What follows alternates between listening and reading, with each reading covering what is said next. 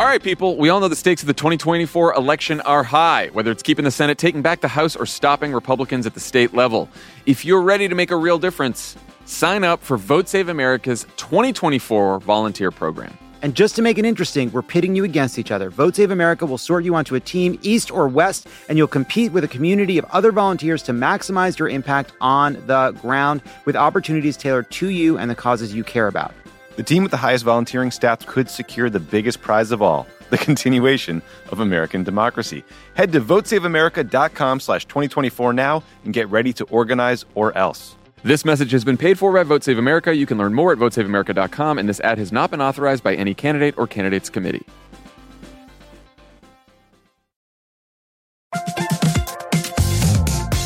Guys, it's been a rough year.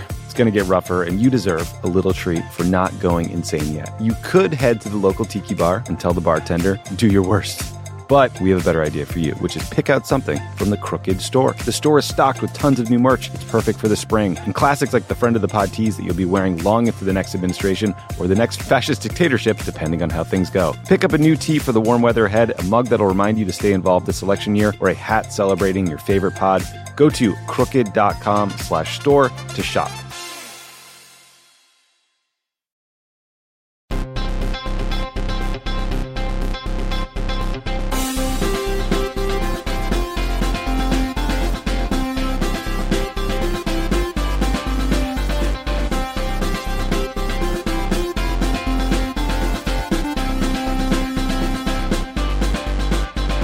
Welcome to Pod Save America. I'm Jon Favreau. I'm Jon Lovett.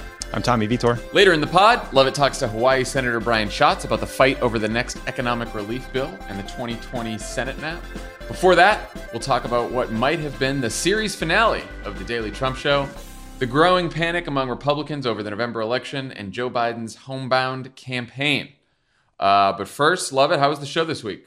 We had a great Love It or Leave It. John Hodgman came by and judged the monologue, which was a delight. Uh, Akilah Hughes, egged on by Travis Helwig, quizzed Ronan and I on our relationship, Ronan and me, in a way that uh, tried to get us to break up.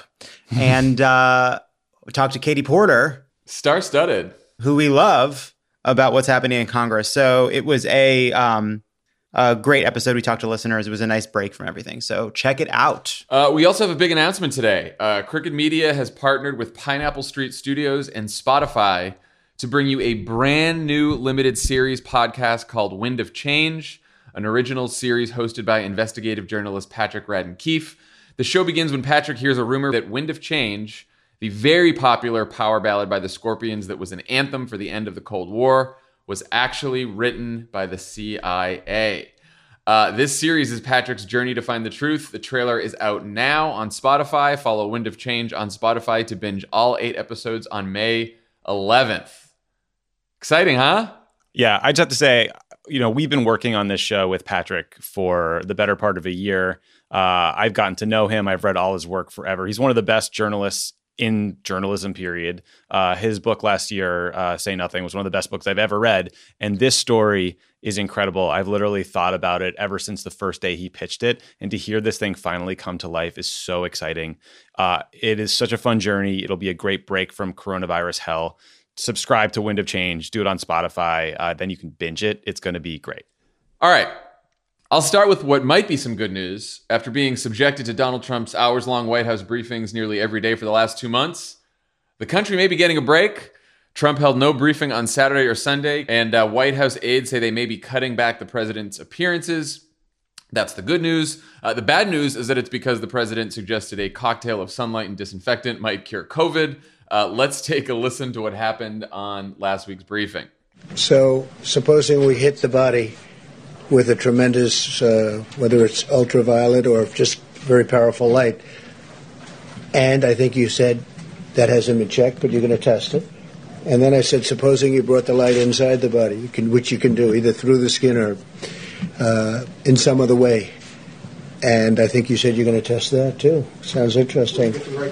Right, and then I see the disinfectant where it knocks it out in a minute, one minute. And is there a way we can do something like that uh, by injection inside or or almost a cleaning because you see it gets on the lungs and it does a tremendous number on the lungs. So it'd be interesting to check that. So that you're going to have to use medical doctors with. But it sounds it sounds interesting to me. So, Tommy, I don't want to dwell too much on this story since it's been covered uh, quite thoroughly, but uh, Trump later said he was being sarcastic. Is that how people took it? Trump is that friend we've all had who says something really shitty to you and then pretends he was kidding. He's like, come on, what? I was kidding. You know, they're like, uh, your haircut looks like Neil Patrick Harris got stranded on a desert island. What? He's being funny. You know, that's, that's, that's what my wife said to, to me. Was really, right. Hannah, yeah. Hannah was like, Hannah said to you, drink bleach. I'm just kidding. So yeah, so we had some fun with that. Uh, when you're the president, it's less fun. I mean, in this case, you know, Trump suggested that I guess like uh, getting a sunshine enema or drinking bleach could could could cure you of the coronavirus because we all know you know the way HIV goes away is you just you get a tan, um, uh, and it ended up having people calling poison hotlines. The Surgeon General had to clarify on Twitter. Clorox and Lysol were putting out uh, statements, and so again, like the stated rationale for broadcasting these coronavirus task force briefings live is that uh, viewers will get important medical information.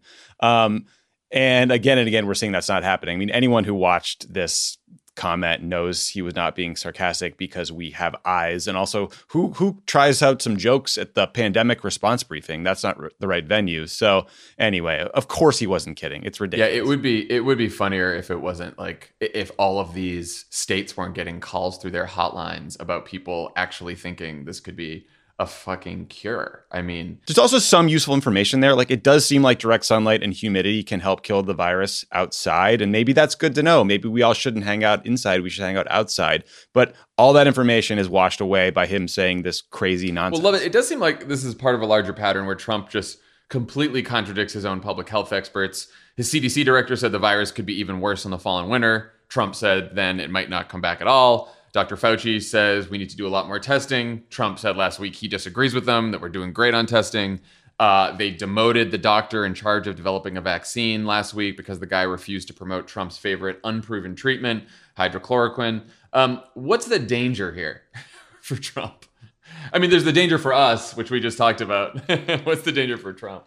Yeah, I, well, so one thing that happens after this is every serious health official associated with this administration goes on television in the next day or two and doesn't say five or six important things people ought to know.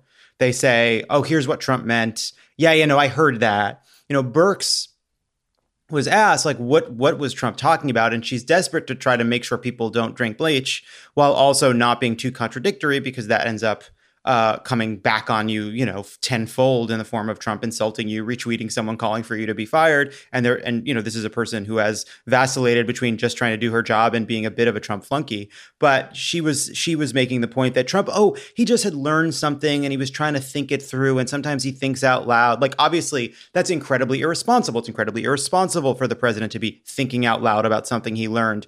Now, the thing he learned was sunlight may be the best disinfectant an old saying that uh, is just sort of common wisdom about the ways, uh, you know, the way sunlight may help us in the situation. He was learning some basic information. Now, one of the things I was striking is that this whole question of will the virus come back in the fall or not, right? And Fauci says uh, probably, we don't know, but looks like we should be prepared for a combo flu season COVID season, that seems like where we're probably heading. And Trump says, well, maybe, but maybe not. Maybe it will go away.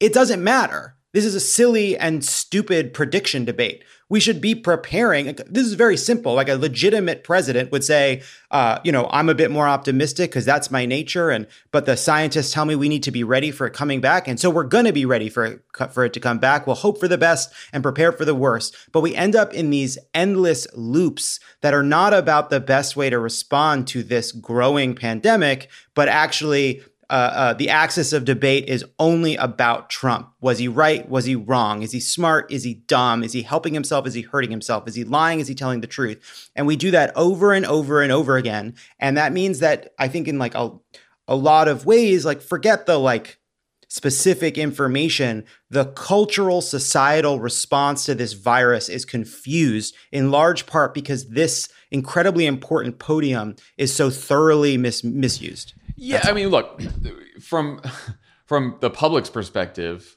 uh, we've seen in every poll since the beginning of this that they trust um, public health officials and experts far more than they trust Donald Trump, and that's been even more true the longer this goes on.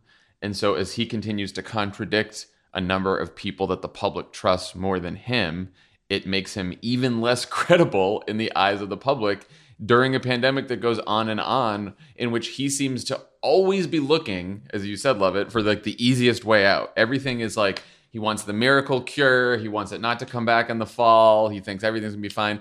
And like it's this just debilitating short termism on his on his part where he just wants to get through that news cycle. But like that doesn't work that well as the pandemic drags on. What happens if it comes back in the fall and winter and everyone's like, "Oh, Donald Trump told us it wouldn't be back." It, it's only going to be worse for him, you know. Yeah, I mean, but he just knows that like if it does come back in the fall, everyone will say you told us it was going to be better, and he'll say no, I didn't, and he'll just lie about Right. it again. My, my favorite thing of the day is that the New York Post reporting that's being regurgitated on Fox News this morning that Trump is just working so hard that he's skipping lunch sometimes. And you know, as you can tell by looking at the guy, he's not exactly wasting away. it's like so ridiculous. I mean, I, I believe like whatever staffer decided last night to pitch every single reporter on a new strategy that involves less time for Trump at the podium and more of a focus on economic issues. I believe that person. I believe that's what they want. I believe they think that's smart. On I don't believe for a second Donald Trump is going to give up that podium because as a human, he's a broken narcissist and he's desperate for praise and affirmation. But as president, like this seems like his main activity for the week every week, right? He doesn't attend the coronavirus task force meetings themselves. That's how you get a scenario where he like half hears some briefing and decides to riff on the healing powers of, of ingesting bleach. He just watches TV all morning, gets mad, tweets, and then rages on reporters in the briefing. Like I literally don't know what he'll do with his time if he's not at these events. I also want to just let's just also just be clear here. You know, there have been a lot of people saying that the cable networks are wrong to take these briefings live. And now that we know that they may be politically toxic for Trump, and that's the only reason they're considering not airing them, I want to once again continue to urge CNN and MSNBC and Fox to carry these briefings live. It is their obligation. Uh, we need to see what the president is saying every day. Well, that was going to be my next question. I mean, you know, we have worried that these briefings are sort of artificially propping up his approval ratings because they're nothing but propaganda. Um, it's clear now they're having, uh, they're either not doing that or they're having the opposite effect. Um, why do you think that is? I mean, Tommy, Navigator's daily tracking poll had Trump's approval at 47 49 a month ago. Now has him at 42 approve, 56% disapprove, which is uh, the worst rating he's had in a month. Um, why do you think the briefings have been uh, pushing things the other way? I mean, look, we should stipulate that. I mean, maybe the briefings are unrelated to his polling, right? I True. mean, Right. early on, there was a rally around the flag effect for every re- leader in the world. Trump got less of a bump uh, from that sort of impact, and it went away faster. Um, it's also clear that things have gotten way worse just on the ground in everyone's lives. Like the global death toll is over 200,000. The financial impact is mounting. It's been devastating. Um, I do think, though, as president, and we've seen this in polling for Trump on other issues like China, sometimes you get credit just for looking active and seeming like you're on top of something. You get you get credit for trying.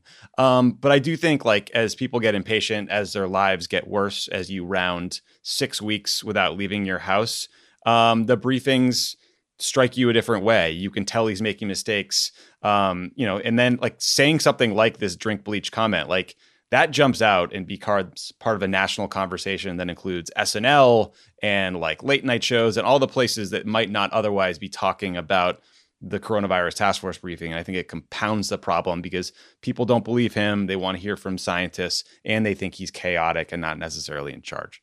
Lovett. What do you think? uh, you know, to Tommy's point about not knowing how the briefing is really affecting this one way or another, I, I do think because we're in the thick of it, it's hard to know uh, the relationship between you know Trump's blundering and the biases that a lot of people who might be sympathetic or prone to voting for Trump, like kind of older white voters, how that is uh, kind of running headlong into the fact that these are people who are most at risk and uh, um, uh, most afraid of what this virus could do to their families, themselves, their communities. Uh, you know, we talked about this when this first started that you know Trump Trump plays on people's emotions. That's what he does. He plays on their fears and he plays on their their their you know their their worst instincts. But that is sort of it's hard for that to be a match uh, for the scale of what we're facing. This is a global pandemic. It is affecting every corner of the country. It is making people afraid and closed off from one another and insecure and uncertain with a whole bunch of economic calamity on top of that. And so his usual bag of tricks um, feel completely uh, insufficient yeah. for this moment. And so, uh, you know, he can try all he wants. He can, you know, retweet a Joe Biden deepfake. He can attack the Nobel Prize. He can go to the briefing, not go to the briefing. Uh, he's at war with uh, with reality, and that's that's not something he can win. Yeah, I mean, I think people are getting tired of the Trump show uh, in the middle of a pandemic. You know, twenty three percent now trust what he says about the coronavirus, just incredibly low when you consider that his base is like thirty five to forty percent of the population. It's from an AP poll. Uh, Navigator has sixty three percent of people say that self absorbed applies to Trump's response. Uh, fifty seven percent say the response has been chaotic. Fifty six percent say erratic and irresponsible. Uh, Axios did a focus group of Obama Trump voters in Ohio and uh, I thought it was interesting because um, they all said that they wished he would act more like their Republican governor, Mike DeWine. And sort of the um, the conclusion from the focus group, what a lot of the voters were saying is there's a little appetite for partisan politics among these voters when it comes to a crisis with life and death consequences. They want a leader who will work with health and science experts, find solutions, and activate in a way that won't polarize the country.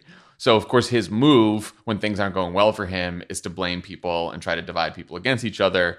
And and like all you and like you said, Lovett, all these little tricks, right? Like everything is a game. He's mad about everything. He's yelling at the media and all that stuff. Like a lot of people don't tolerate that in normal times, and they're really not tolerating it in the middle of a pandemic and an economic crisis. Um, yeah. So, because of Trump's political problems, uh, Republicans are. Uh, starting to act like Democrats and panicking. Um, according to the New York Times, quote, Republicans were taken aback this past week by the results of a 17 state survey commissioned by the Republican National Committee. It found the president struggling in the electoral college battlegrounds and likely to lose without signs of an economic rebound this fall, according to a party strategist outside the RNC who's familiar with the poll's results.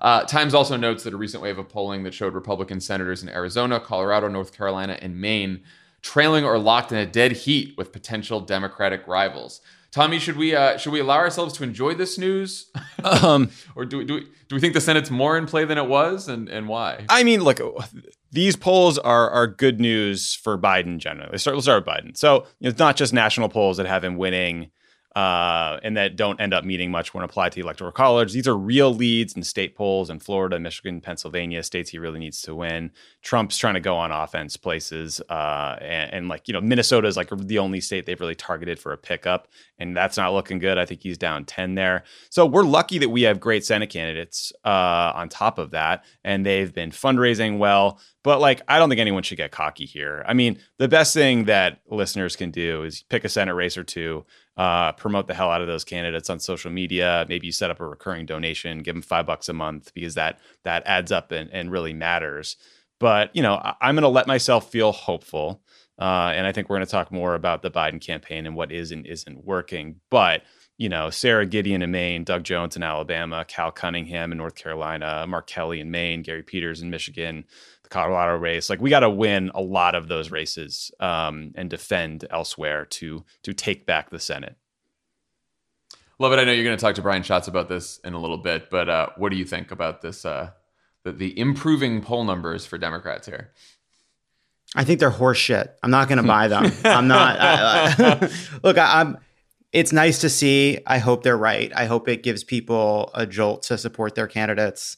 Um, I think we should just continue to assume that winning back the Senate is hard and uh, may get harder as we get closer to the fall. We don't know. Um, we also just don't know how all of this will uh, play out with the virus and how it affects turnout, which is, I think, just this big, uh, flashing unknown. Um, and so beyond that, you know, yes, I think it's a um, it's it's heartening to see. It's hopeful, and we talked about this from the beginning too. That that this virus was going to uh, shift people's expectations, and the economic fallout would shift people's expectations of government. That people are going to turn to government uh, and look for a well-run, active government that helps people in their time of crisis. And I think that that lends itself to um, voters considering Democrats uh, more than they might have otherwise. But beyond that, I think it's it's still so early.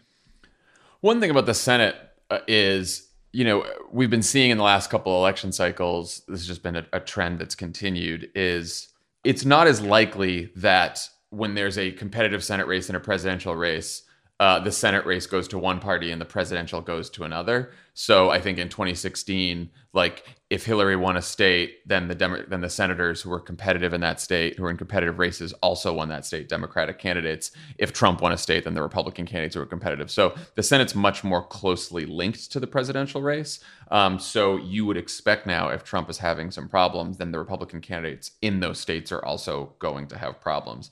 I also think, by the way, that like we've we've talked for a long time about how um, winning the Senate back has been incredibly important, but I do think it's probably even more important now because of the pandemic and the economic fallout, as we heard from Mitch McConnell last week. Like, if Joe Biden wins the presidency and Mitch McConnell is still the Senate Majority Leader, I do not think anyone should expect any more economic relief, stimulus, anything to come out of that Senate. Mitch McConnell is going to fucking put the brakes on any more stimulus. Uh, just and he's going to rerun the play that um, he ran when Obama took office amid the Great Recession. It, it's it's just abundantly clear, and so I do see winning back the Senate almost as important as as, as winning back um, the presidency when it comes to digging us out of this economic crisis.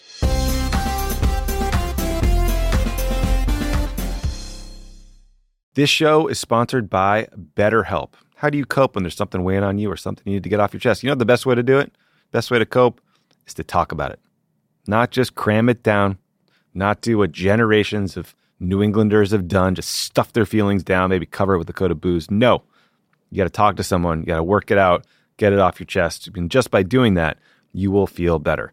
We all carry around different stressors, big and small. When we keep them bottled up, it can start to affect us negatively. Therapy is a safe space to get things off your chest and to figure out how to work through whatever's weighing you down. If you're thinking of starting therapy, give BetterHelp a try. It's entirely online, designed to be convenient, flexible, and suited to your schedule. Just fill out a brief questionnaire to get matched with a licensed therapist and switch therapists anytime for no additional charge. Get it off your chest with BetterHelp. Visit betterhelp.com slash PSA. Go today to get 10% off your first month. That's betterhelp, H-E-L-P dot com slash PSA. All right, let's talk about our fellow podcast host, Joe Biden. Um, over, over the weekend, the New York Times and the Washington Post published a pair of deep dives into how the former vice president's campaign is adapting to the pandemic. Uh, he and Dr. Biden are holed up in their house with very few staff. He's doing Zoom fundraisers and virtual rope lines. He's calling volunteers and first responders to thank them. And he's doing hours of policy briefings about the coronavirus response each day. This has reportedly been a tough adjustment for Biden, who, who truly does love one on one campaigning. Uh, it's also fueled concern among some Democrats that the Biden folks aren't doing enough to steal the spotlight from Trump. Uh, all that said, Harry Enten wrote a piece for CNN over the weekend arguing that from a polling perspective, uh, what he calls Biden's quote invisible campaign is actually working. And he points to some of the uh, polls we just talked about, recent polls from Michigan, Florida, Pennsylvania, that show Biden with clear leads. And he argues that all the extra coverage is actually hurting Trump um, and helping Biden. Tommy, what do you think about this? Is is Harry right? Is some of the some of the worry overblown there? I mean, look, I think Harry's right in that Trump tends to do worse when the focus of the media's attention is on him, right? I mean, ultimately, when when he finally surged against Clinton, it's because we were wasting our time talking about her emails and Comey and all that bullshit. So it's a good contrarian point. It's a good pushback to all the people freaking out and saying, "Where's Biden? Why isn't he getting more coverage?" Blah blah blah blah blah.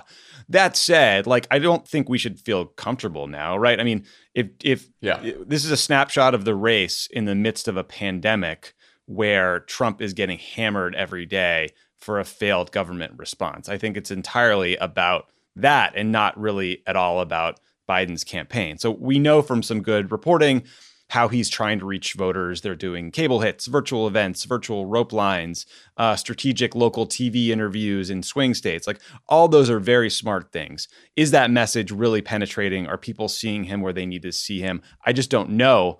Um, but I'm sure almost any campaign would tell you like they would like to do more. Uh, they would like to reach more people. And so some of the articles you mentioned, it does sound like Biden is spending a lot of the time every day prepping for the job of president, which obviously that's important. But if I were his staffer, I would probably argue like, let's skip the economic briefing or national security briefing today and just spend another hour doing these local satellite hits in, you know, North Carolina or whatever.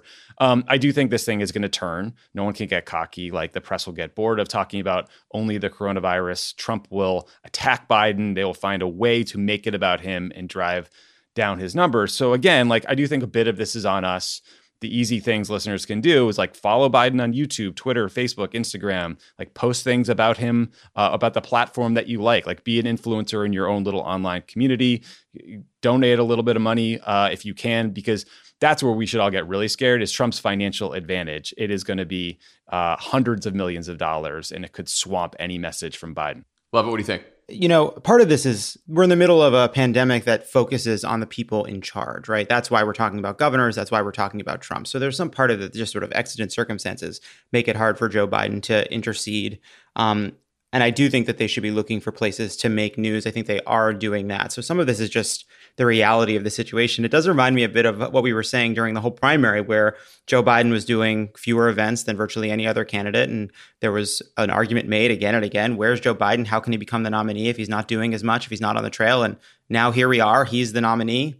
Uh, I do think what Tommy said about the money is really important. One one thing I was thinking about too in uh, because the Biden campaign has been putting out ads and also you know longer like one minute, two minute, three minute videos telling a story about a policy, response, what have you. And they're excellent. And what's striking about them is when you take Joe Biden and you edit Joe Biden and you remove some of the halting phrases and some of the places where he's a bit meandering and tries to answer three questions at once, what you're left with is just the pure best version of his message delivered by him. And it's really effective. So part of this, too, is I think getting them the resources they need to put a lot of money behind those ads is going to be increasingly important if he's campaigning from home. Yeah, you can tell that you know uh, one indication that Harry's analysis is right is that it's bothering the Trump campaign mm-hmm. that Biden isn't getting as much coverage because and because they're what they want to do is define Joe Biden before he can define himself. And what the Biden campaign seems to be doing is they think that a generic Democrat would beat Donald Trump in this environment because um, people are sick of Do- Donald Trump. His approval ratings are falling, and they just basically want to be that generic Democrat. and the you know the slight advantage Joe Biden has is compared to many of the other people he ran against in the primary, some of the newer candidates, he is fairly well known. So um, unlike say John Kerry against George W. Bush in 2004 most people can identify Joe Biden. They know he was Barack Obama's president, so he has that baseline of um, of people who know who he is. I do think, to your point, Tommy, there's you know there's still that doesn't mean that they should rest on their laurels. Um, this thing is fucking far from over, and will turn a million more times. Uh, you know, Jason Goldman, who was the um, chief digital officer in the Obama White House. He talked to Dan on Thursday. After he talked to Dan about some of this stuff, he wrote a Medium post that I think is really smart and everyone should go look at he talked about how um, you know Joe Biden is never going to catch up with Donald Trump in terms of followers on Twitter, YouTube, all these social media channels, but what he can be doing is sort of what he's doing in terms of local media on television doing all these like local television interviews but do it digitally. So you should be he should be using existing channels with a large reach already to find persuadable voters that aren't sort of his own YouTube channel, his own Twitter feed, right? Like he did Desus and Mero on Showtime a couple weeks ago. It was great, right? Desus and Mero yeah, has an entire smart. audience that Joe Biden will never reach with Joe Biden's own media channels, his Twitter and stuff like that. He could, for you know, I saw that his podcast is getting uh, forty thousand downloads an episode um, in the Washington Post story he could, for example, come on our podcast. yeah, we reach, um, reach more than more, more, than forty thousand people. Oh, he's getting forty thousand downloads. so he should. Probably, mine, if he wanted to promote his podcast, he could probably come on this show. That's what I'm saying, and then because, he never has to talk to us again. He because promote his podcast because it's almost like doing his podcast fifty times. Uh, so, uh, well put. Uh, I mean, look, a, a, friend of mine recommended last night, like, hey, why isn't Biden tweeting about the Jordan documentary? And you know what? I don't know if Joe Biden is a big NBA fan, if he's ever met Michael Jordan. You wouldn't want to be authentic sounding, but that is a huge cultural conversation that's happening online that's not about the coronavirus, that lets you introduce yourself to voters who might not be watching CNN or or you know talk about something that shows who you are in a different way. And i do think like finding those opportunities is is important. And so yeah right like you don't have to match trump's 73 million twitter followers but like do what aoc does and have conversations on instagram live or whatever with people who have big audiences. And you know you guys are like half kidding about booking biden uh, on psa but like the best way to you don't have time to build a huge podcast audience and nor like that's not an end in and of itself. You're just trying to reach people. So if you're spending hours and hours and hours on a thing that's getting downloaded 40,000 times that's probably not a better use of time than going on like Tim Ferriss's show right? Not about politics does right. huge numbers. It's not people seeking out political views. You might reach republican swing voters. Like there was a big dust up with Bernie and Joe Rogan like you can think his views are wrong, you can think they're offensive, but have a conversation with him, change his mind, push back on those views, uh, and then reach that audience that otherwise will hear like a shittier, like alt righty sounding conversation more often, right? Like I do think you have to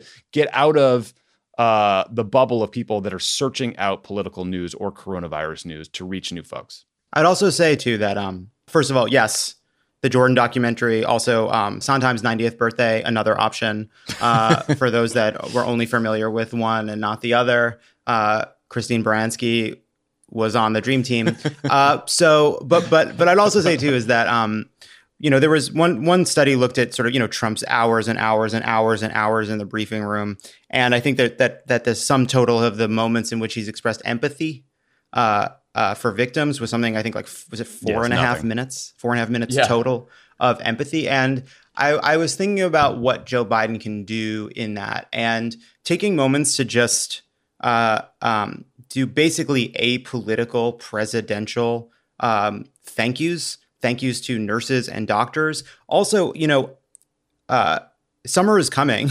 And when it's here, people are going to want to be out and about. They're going to start bending the rules. And there's no voice at the national level thanking Americans for doing the hard thing of quarantining, right? Of like, like thank you for what you're doing. It seems like it's it's exhausting. You're staying home. It feels like you're not doing anything, but actually you're doing something really important for the country. There's no one really a- a- offering that, and that's that is something that I think Joe Biden can do, and it would contrast with uh, what Trump fails to do. That's all.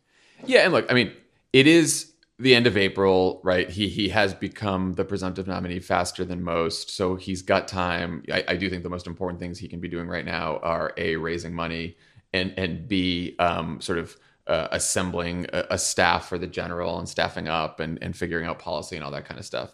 But you know, it, it may turn out to be true that not being Donald Trump is all he needs to win.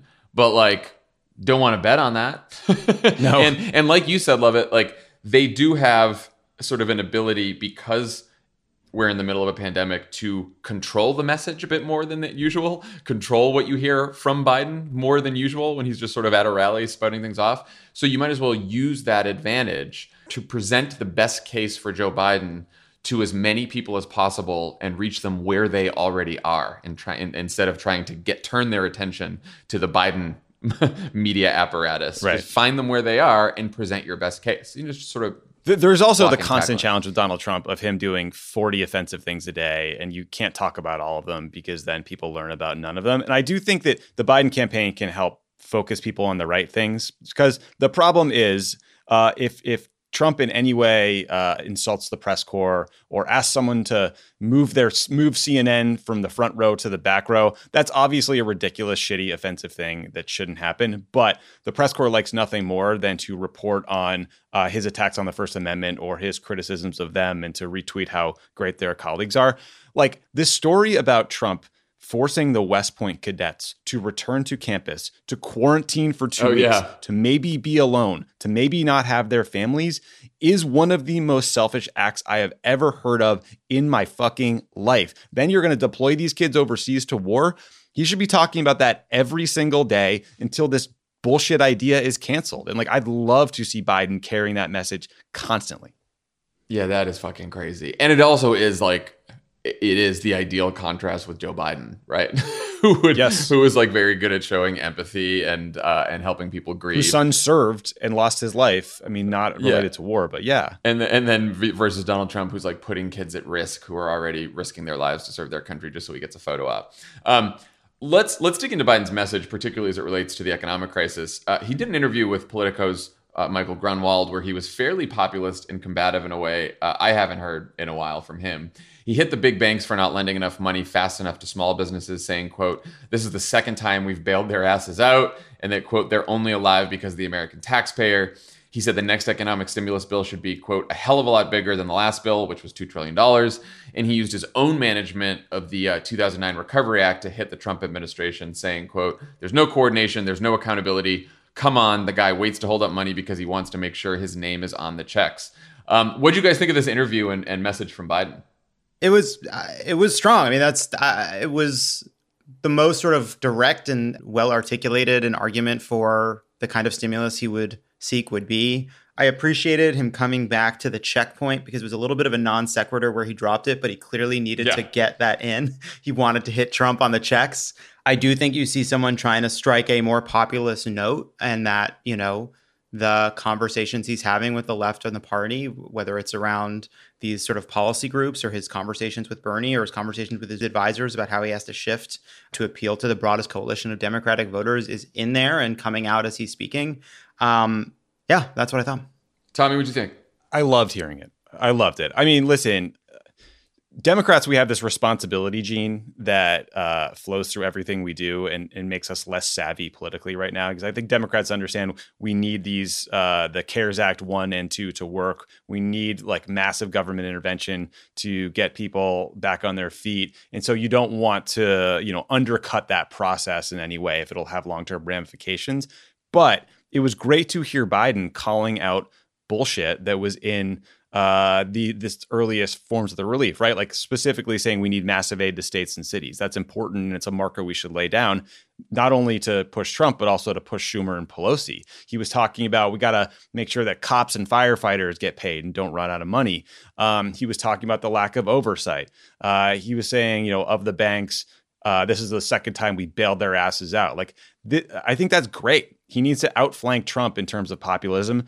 If that creates some discomfort for Chuck and Nancy, I'm totally cool with that. I imagine the rest of the House Democrats in particular are cool with that because a lot of these deals are getting cut between Pelosi and Mnuchin and, and Schumer through leadership. So more of this. Do this all the time. I was really happy to read this. I mean, I, I think there's two sort of essential messages for the general election uh, for Biden. One, he's already nailed because it was basically his primary campaign message, which is what we saw in that, um, or what we heard about in that Axios focus group of Obama Trump voters. Is they want to, they want competent leadership. It's not going to divide the country against each other. They want to sort of pull people together. Like so, Biden's got that covered.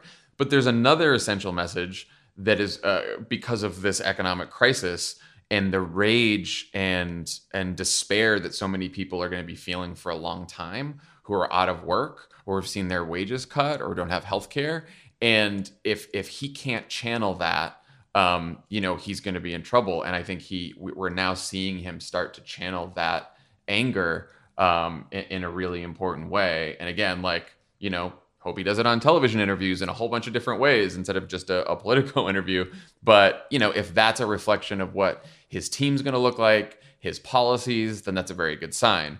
On that note, there is a balance he has to strike. You know, on Thursday, Bloomberg reported that one of the people who Biden has been getting economic advice from is Larry Summers, a veteran of the Clinton and Obama administrations who's managed quite a few economic crises, but's also viewed by progressives as too centrist and too lax when it comes to regulating the banks. Uh, and a number of these groups called on Biden to remove Summers from his list of advisors.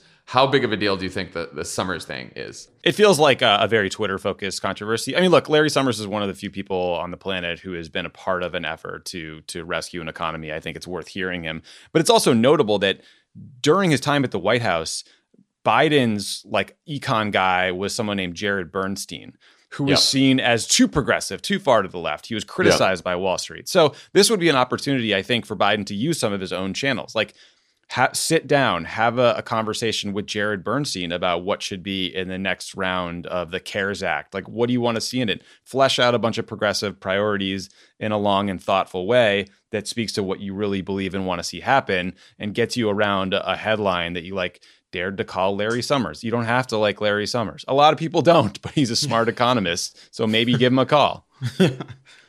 what do you think, Lovett? I know you're a huge Larry fan. It's, uh, you know, I, I actually, you know, Larry's a very, very smart, very, very strange man. we, and, you and I have worked uh, with him on speeches. Uh, we know.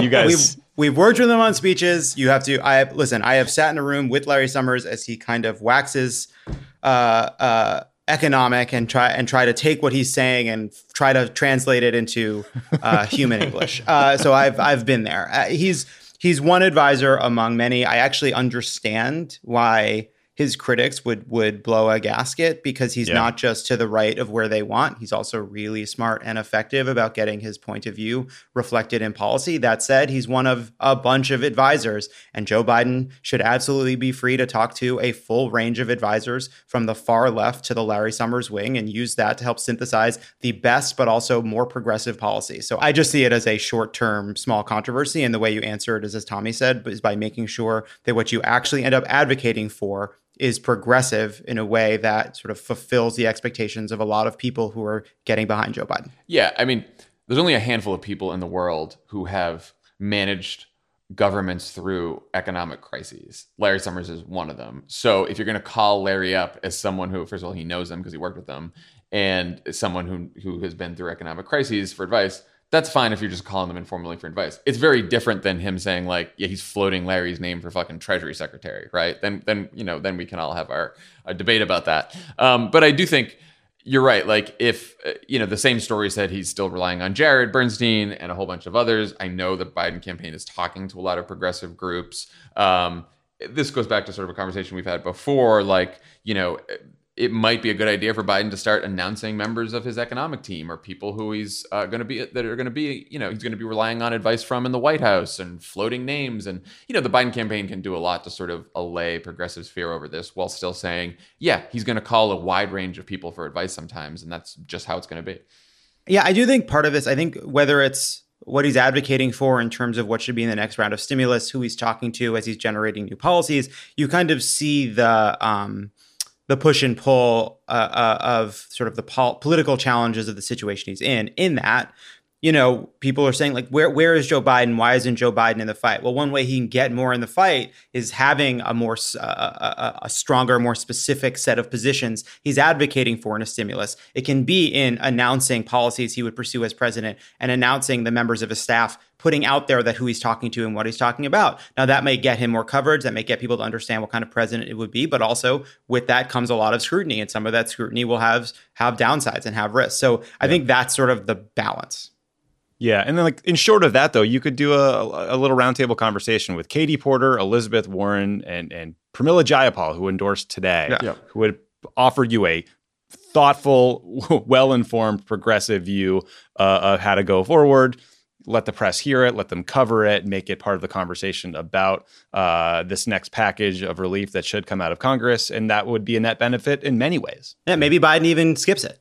The uh- All right. On that note, uh, when we come back, we will have Lovett's interview with Senator Brian Schatz.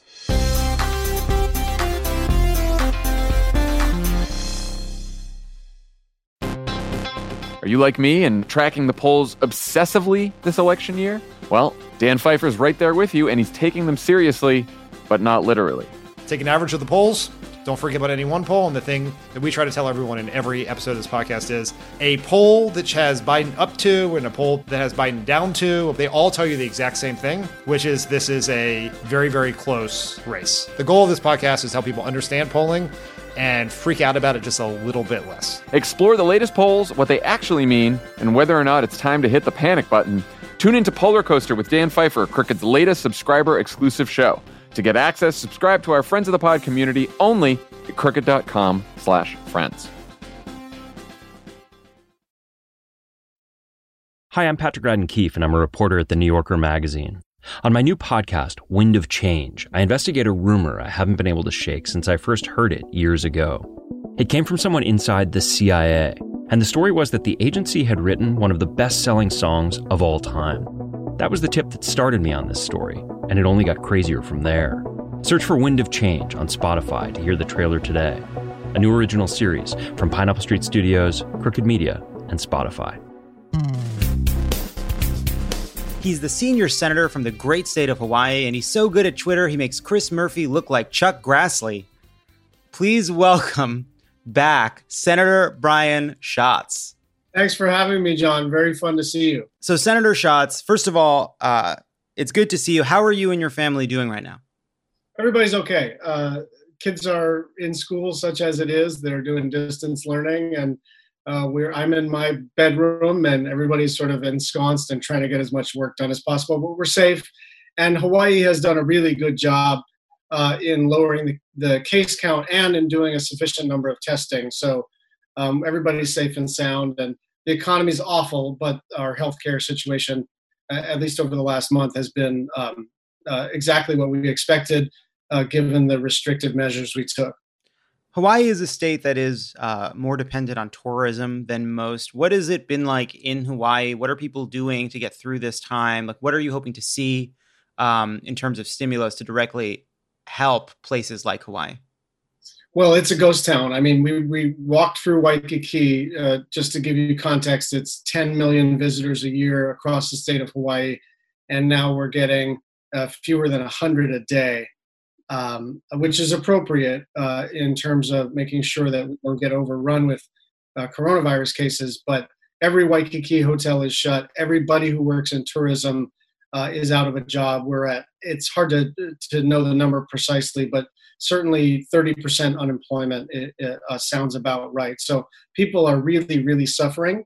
Um, everybody is follow. Uh, everybody uh, seems to be following the rules, but uh, it is deeply, deeply painful. And you know, I'm sure you see this in LA, and everybody and everybody sees it uh, from where they're from. A lot of local institutions, uh, small ones especially, are on the edge of shutting down and never reopening. So that's sort of hitting home for a lot of folks at Likelike Drive-In, this old uh, drive-in that everybody grew up going to, finally shut down forever.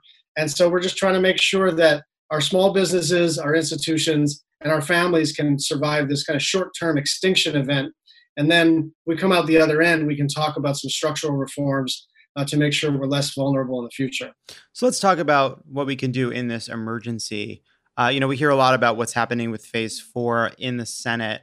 Uh, a lot of that coming down to a fight over funding to support first responders and others that are funded through state and local governments. What's the latest on the negotiations right now? Well, I don't think there are really uh, negotiations right now. I think Mitch McConnell is taking extreme positions in order to make it look like if we get to the middle, that that's some big progressive victory.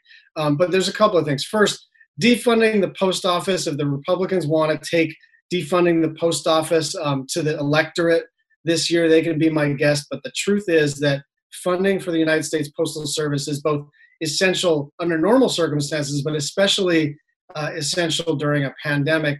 And it is deeply unpopular to uh, to defund the post office. So we're not going to haggle over that. We're just going to fund the post office. That's not something we have to trade for. And likewise, as it relates to funding states and counties, uh, Republican governors, uh, Republican mayors, they are all going to their individual senators and members of the House and say, "Don't die on this hill for us." we need these resources. And as we imagine, even in a best case scenario where we can do a partial reopening or even an eventually uh, uh, more fulsome uh, reopening, you're going to need your first responders and you're certainly going to need to fund your school systems because at least half the world can't go back to work if their kids are still doing distance learning from home. So the opening of the education system, the capacity of the healthcare system uh, the full funding for uh, first responders is an essential aspect uh, of recovery. And we're not going to let Republicans turn this into a left right issue, especially when the National Governors Association unanimously, all of the governors in the country, asked for $500 billion, not because it reflects their view uh, about the right size uh, um, and uh, scale of the state government, but because this is a desperate situation and we've got to fund the people on the front lines. So, you know, you've seen McConnell in the past few days strike out a bunch of maximal positions. Uh, one was that he wasn't sure there was a need for any more stimulus, that we've already spent too much. The other was to your point about saying that he doesn't see the value of uh, uh, rescuing states, even though states are in the midst of uh, mounting an unprecedented response to this virus while at the same time having no revenue because every business is closed and people aren't paying taxes. People aren't paying uh, for the services that they normally pay for at least to, large, to a large extent. Uh, how much of that is is that pure posturing? Is this just a means for him to create leverage because if he if he if he says he needs a bill uh, he's lost the one the one sort of one option he has which is to walk away yeah, I think that's right. I think this is uh, pure posturing. I think the deal will be uh, cut eventually. I think Nancy Pelosi will go first and uh, put together a draft of a bill which we're going to like. Uh, and then Donald Trump is going to um, uh, deputize Steve Mnuchin to negotiate with all of us. And um, look, it's a clunky system, and it's the result of the Senate being run by by Republicans and uh, a result of the president being the president. But we're going to get to a deal eventually. And I'm not particularly troubled by Mitch McConnell's um, posturing because I don't think he will win in the end. So, in terms of what people listening can do, you know, for reasons that I that I understand, you know, a lot of these negotiations have been um, Pelosi and the administration, Pelosi, Schumer, McConnell, and the administration kind of hammering things out relatively quickly because of the scale of the emergency. But at the same time, there are a lot of ways in which Congress can bring in the views of Americans, and Americans can have their voices heard in this process to create pressure that feel uh, more difficult right now. You know, at Crooked, we've been pushing people to call on senators for vote by mail. Where are the the hinge points that you see right now where people listening uh, should be calling their members to, to to push their Congresspeople, push their senators on to kind of make sure we get the most progressive and most helpful bill out of these negotiations? Well, I think um, voting rights is a good place to focus because it's the high ground and because the Republicans are legitimately awful as it relates to voting rights. You saw what they did in Wisconsin. You see what they uh, uh are trying to do in New Hampshire to prevent uh, students from voting. In North Carolina, and South Carolina, uh, in Georgia, all over the country, they are making it central to their strategy to make it difficult to vote. And it's always disgusting to do that, but it's especially disgusting when uh, when you're asking people to take a physical risk in order to exercise uh, their constitutional franchise. So that is a great place uh, to focus. I also think state and local uh, uh, funding is essential. This is, these are your teachers and your firefighters and your nurses and your cleaners. And I and I just want to emphasize, you know, one uh, important aspect of this pandemic has caused us to realize that these people that we call essential are the people that we pay the, the, the least. And so when we talk about our public officials, it's very common to talk about teachers, nurses, and firefighters. But it's also the people who clean facilities. It's also the people who pick up um, uh, our refuse. It's the people who make it possible for us to have uh, sufficient sanitation and sufficient uh, confidence in that that we can start to reopen buildings and reopen operations. And so um, that is something worth fighting for. And just tactically, even though a lot of these negotiations are not happening uh, on the Senate floor, you can still hammer your uh, senators' uh, offices' phones. Uh, everybody's still picking up the phone. Everybody is still picking up their email. Most offices are operational, and so um, the same tactics calling your member uh, still work. So the last financial crisis a decade ago, uh, Mitch McConnell had a very different position on large influxes of cash to save an economy he basically kind of tried to uh, uh, thwart President Obama, viewing uh, his job as to make him a one term president. Obviously, uh, McConnell has taken a different tack now, but if we are so fortunate as to elect a Democratic president, we will once again see Republicans become intransigent, suddenly rediscover the deficit, suddenly rediscover spending. Are there steps that that that Democrats should be taking right now to inoculate our economy from future sabotage when we will almost certainly in 2021 hopefully under a democratic president need to continue to take action to, to help people yeah i think it's a really important point uh, but it's it's actually hard to talk about because we have to win first right yeah we have to win and first. so um, we have to win first. But we don't have the luxury of saying, hey, we've got to win first. I do think we should be pursuing things like automatic triggers uh, for the availability of unemployment insurance and even the PPP program.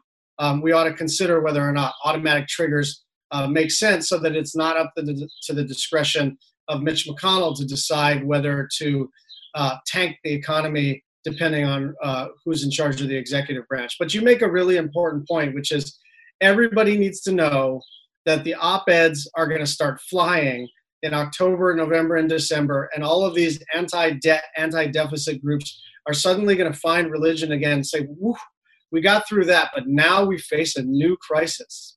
And that crisis is the debt and the deficit, and responsible people. The only thing we can do is cut Social Security, Medicare, and Medicaid. We couldn't possibly uh, reverse the tax cuts that we passed uh, three years ago. We couldn't possibly find any new revenue uh, or close the carried interest loophole. The only way, the only responsible way to deal with this, uh, according to many Republicans and pundits in Washington, D.C., is going to be reduce entitlements for people uh, for, for whom their average uh, Social Security check is $1,400 a month.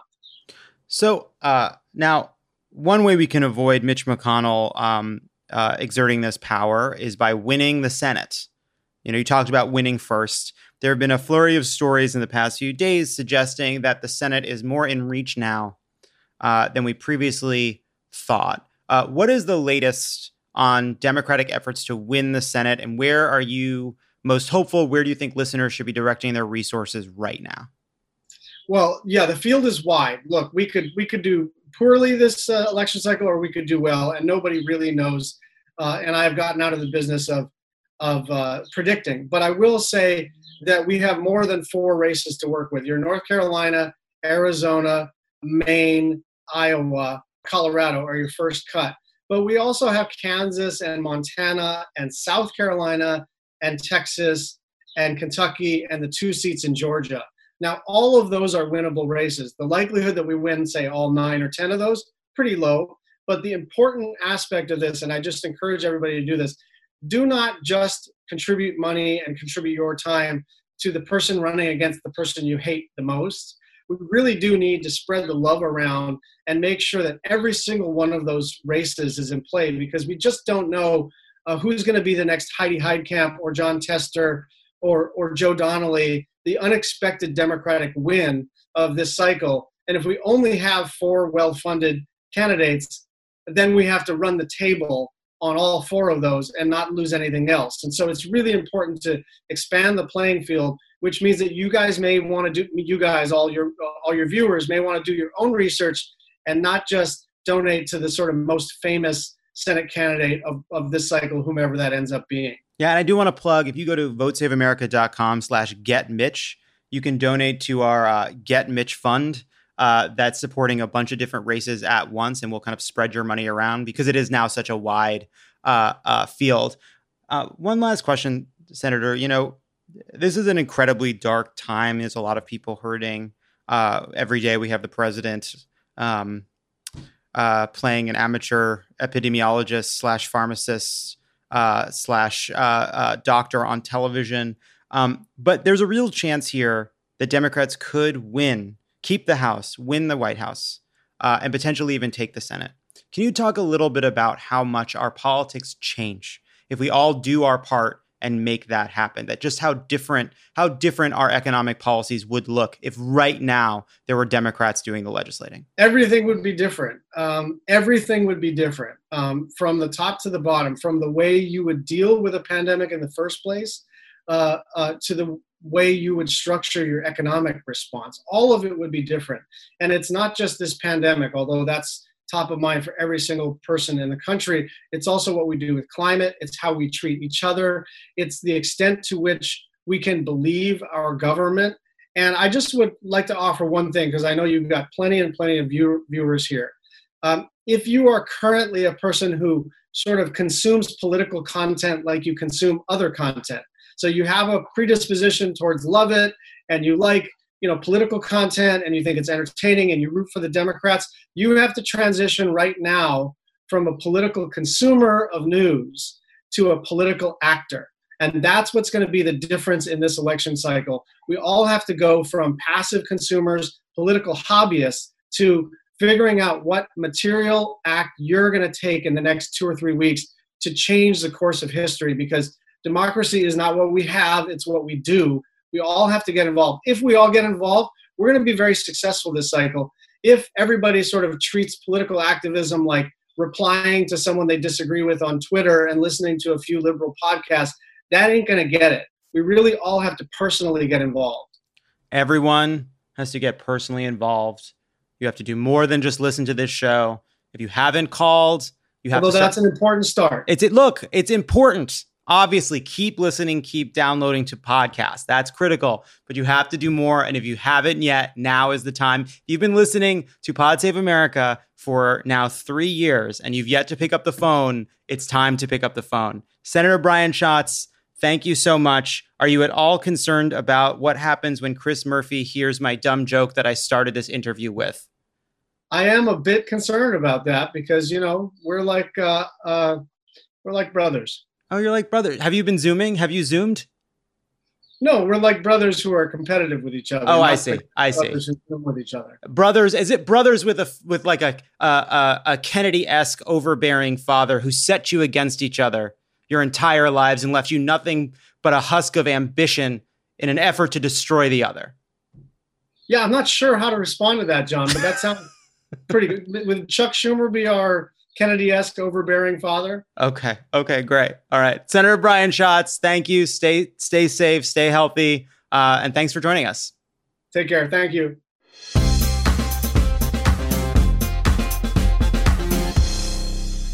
Thanks to Senator Schatz for joining us today, and we will talk to you guys later. what's up boys What's, What's up? happening? why do we have to i mean we guess we can end the show we didn't even talk about Alex Azar getting fired. Oh, oh yeah. no, Or not getting fired. Alex Azar. Oh, did he get fired? No, I mean, he, there, there's all these floats that he might get oh, fired. yeah, yeah, yeah. Azar's the one. Azar's responsible. Once Azar's out of here, we'll be smooth sailing. Got to get rid of Azar. It's funny because on paper he actually is qualified. He was deputy HHS secretary under Bush, but he's just such a political hack that it is amazing that he was able to fuck this up so badly. I mean, like, like I, I love a good labradoodle, but why would you have a, a dog breeder as your like head political guy for six years? yeah. Yeah. There was that. So and barking up the wrong tree with that guy. You know what I mean? I also felt um, Should have hit felt- pause. I felt fairly good that we did not cover any number of the uh, crazy tweets that Donald Trump let loose yesterday. I was watching them on Yeah. Sunday, and I'm like, I, you know what? This he is like desperate for attention now, and it does. I mean, to our point earlier, it does feel even. Are we doing the show or are we not doing the Oh, show? I can't- sorta- this is getting so meta. No, is this an outro? There's I, this will, other- I think it think we're was. in an outro. I think it's a fun, All right, long cool. outro for the true fans. Well, it's like you know now we're just listing things off that we didn't do. It's the um like the Nobel tree when he confused the Nobel that for part, the, Pulitzer, the Pulitzer Prize.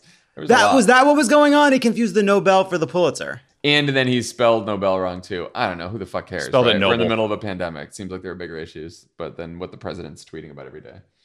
But then he pre- then he pretended that he meant noble, misspelled because they are not noble because they're journalists and they're fake news bad. So he's always right. Bad stuff, guys. What- Bad stuff. Bad, God, pers- fucking bad president. sucks. Bad president. Idiot. Alrighty, we'll talk to you later. Bye, guys. Bye. Bye. Pod Save America is a product of Crooked Media. The executive producer is Michael Martinez. Our assistant producer is Jordan Waller. It's mixed and edited by Andrew Chadwick. Kyle Seglin is our sound engineer. Thanks to Tanya Somanader, Katie Long, Roman Papa Papadimitriou, Caroline Reston, and Elisa Gutierrez for production support. And to our digital team, Elijah Cone, Narmel Konian, Yael Freed, and Milo Kim, who film and upload these episodes as videos every week.